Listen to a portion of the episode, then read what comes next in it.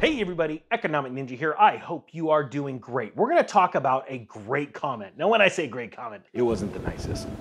There was a lot of caps involved and some, uh, how should I say, it? exclamation marks. But we're to make it clean, and this one is from Mo. So this is an inspired video entitled The Real Estate Crash by Mo. Here we go. There could be a crash in commercial real estate. However, your thesis on residential real estate is flawed. Rates could go through the roof and impact commercial real estate. However, when it comes to residential real estate, people will have to buy without a mortgage because rates will be through the roof. Residential rent prices are through the roof. It wasn't like this during the 2000 housing bust. This was due to overbuilding and oversupply of residential homes. That is definitely not the case right now! Exclamation point. All right, so first off, thank you Mo so much for the comment. And actually, um, this is why I'm dedicating to you. And we're gonna change 2000 to 2008 because I have a feeling that's what you're referring to. Now we're gonna throw up some really neat data points. We're gonna talk about them here. And also I got a couple of charts to go over with for you, okay? Also, by the way, I had a lot of people call or email and say, hey, I missed out on the uh, pre-filming discount of the real estate crash course. I've got a coupon code for 70% off the real estate crash course down below if you guys want to take a look at it. Now let's talk about this and let's give you a different spin. I want to get you thinking differently, how to identify different cycles, whether it be the Federal Reserve interest rate cycle, whether we're going down or whether we're going up, also, we want to be able to get you looking at where we are in the housing uh, cycle itself, the price cycle. And that's what we're gonna be talking about here. All right, so let's dive right in and start with recent um, uh, residential builds. Let's throw up a chart right now of residential builds and let's explain this. So first off, this chart, number of residential build permits issued for new private construction in the United States from January of 1968 to September of 2023. Now, one thing you're gonna first off see is that,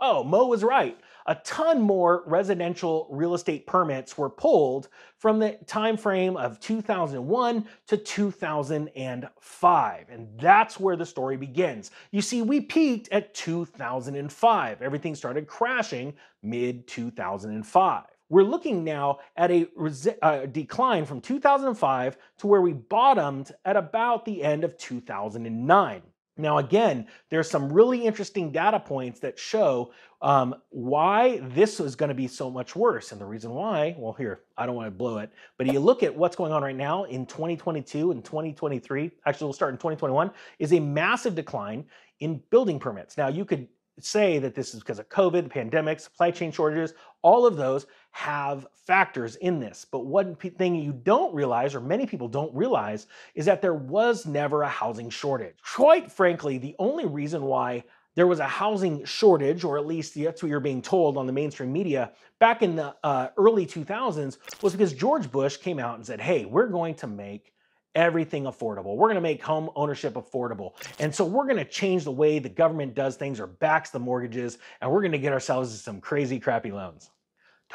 They're still here. So lending got super, super cheap after the 2000 2001 dot com bubble burst, right? So we started to see people rampantly speculating in the uh, uh, housing market. And the reason why, and the reason why you see it taking off really in earnest after 2002, 2003 was because builders started going, holy cow, people want homes because the people are going, What do you mean I could buy a house right now? My mortgage would be about the same as my rent. So they dove right into the housing market because all they cared about, or at least 90% of home buyers out there care about, is how much is my monthly mortgage. That's all they care about. Whether it be their vehicle costs or their college costs, they just care about can I make the monthly mortgage? And that causes a massive expansion in that debt bubble. Okay, so let's compare what was going on in 2008 compared to now. Check this out rates. Let's talk about the Fed funds rate, 2.5% in the year of 2008, compared to currently 4.83%, which we're sitting at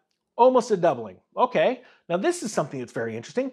30 year mortgage average uh, rate was a little over 6% in 2008. It hasn't gone up that much. Right now, we're sitting at 7.1%. That is, if you think about it historically, it's not too bad, right? Here's where it gets tricky. The median home price in quarter four of 2008 was $180,000. Now we have to pull in 2007 data.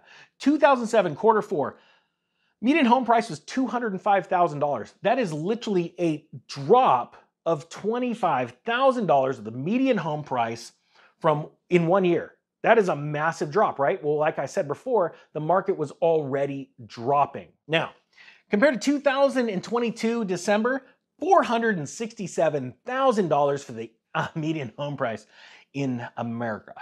That is over doubling.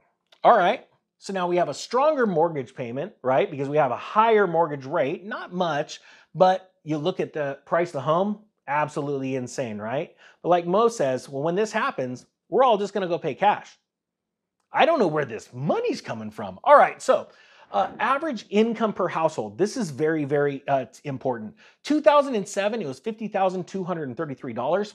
In 2008, it went down a couple of bucks to $50,221. That's where you're seeing that decline as the recession started or in earnest, it was everything was imploding, people were losing their jobs and all that kind of stuff, right? Now let's look at 2022. We went up. Yay! So from 2008 to 2022, you are now making eh, a little less than $4,000 more a year. That's average. That doesn't pay the bills. No, it does not. Mo, where's this money coming from? That's the crazy thing. All these people tell you, well, This time it's different. what, money's to fall out of the sky? Well, now we've seen money fall out of the sky in the form of the Fed and the government giving us stimulus money after the pandemic started, but was that enough? Was that enough? How much did you get during COVID? Let me know. Tell me how much you got in the, in the section below in the comment section. Now, the inflation rate. Let's throw up another chart. Uh, previous decades, the inflation. This chart shows the annual inflation rate in the United States from 1990 to 2022. And there's something really important I want to show you in this. It's really neat. So let's just talk about the standard, right? Our 2008 number, inflation, the government number, and please put down in the comment section if you believe those numbers. No, to the no, no, no. was 3.75%. Now we look at an inflation rate in 2022 of 8%. Thanks, Jerome Powell. Thanks, President Morgan. So things are getting a little bit more expensive, right? So not only do we have higher interest rates, mortgage rates, higher uh, home prices, I can't even talk about that. And then we're going to talk about the inflation rate, much higher, right? Now, this is what's really important. Let's go back to the early 90s, a very important part of history, financial history, and mortgage history that people don't realize.